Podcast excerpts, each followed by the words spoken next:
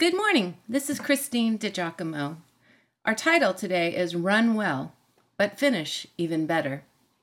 Last week we talked about your epitaph. Consider this epitaph from a boxer in ancient Greece from an unearthed monument. It reads Here he died boxing in the stadium, having prayed to Zeus for a wreath or death. Age 35. Farewell. Second place was not an option for this competitor. He died going for the gold. Actually, the Greek word for victory was Nike.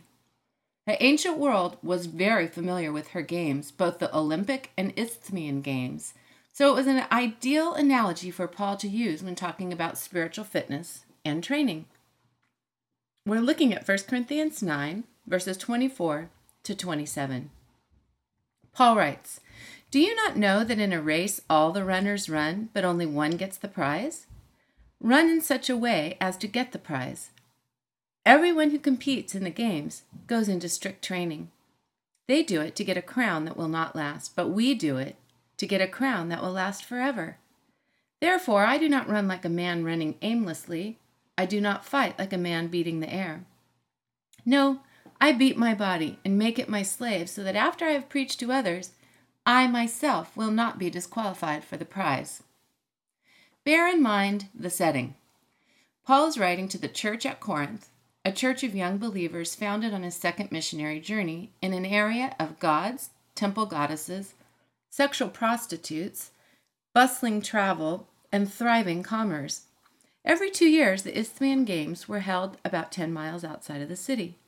Thousands flocked from the Mediterranean area to watch foot races, broad jumping, discus throwing, wrestling, boxing, and more. To picture the boxing, quite different from today, the boxer wrapped his knuckles with leather straps, including lead, irons, and even spikes. Fights often lasted four hours until one boxer was knocked out or the other boxer signaled defeat. The Greeks were very serious about competition, even though it was brutal. The Isthmian Games were not for the faint of heart requiring lengthy, rigorous training and restrictive diets that increase the athlete's competitive edge. Here's the thing our bodies will wear out, and physical competitions will come to an end. Our need for physical fitness will cease. On the other hand, knowing our souls will live forever, Paul challenges believers to fight the good fight, crossing the finish line of this life with chests straining for victory, launching ourselves fully into the presence of our Lord. Can you see yourself? After all, winning athletes always visualize themselves crossing the finish line.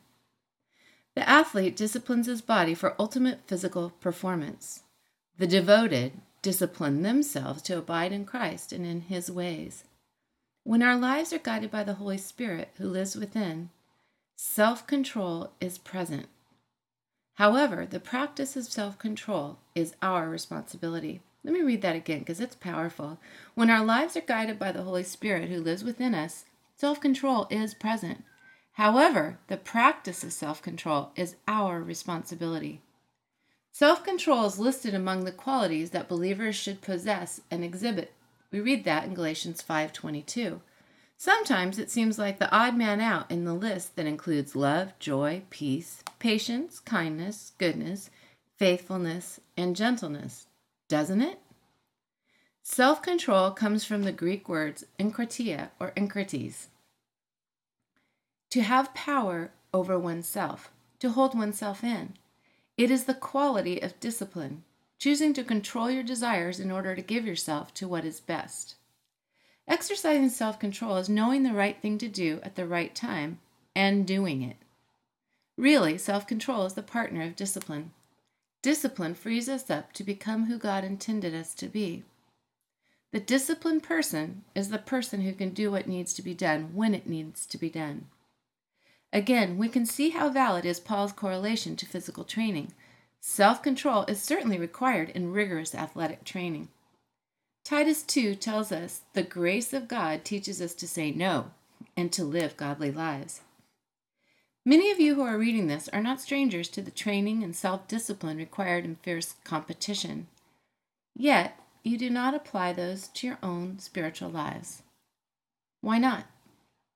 For such a time as this, friends, Let's Run Well and Let's Finish Even Better. If you'd like to see this in its entirety, you can go to pastorwoman.com, click on Morning Briefings, and again, the title is Run Well but Finish Even Better.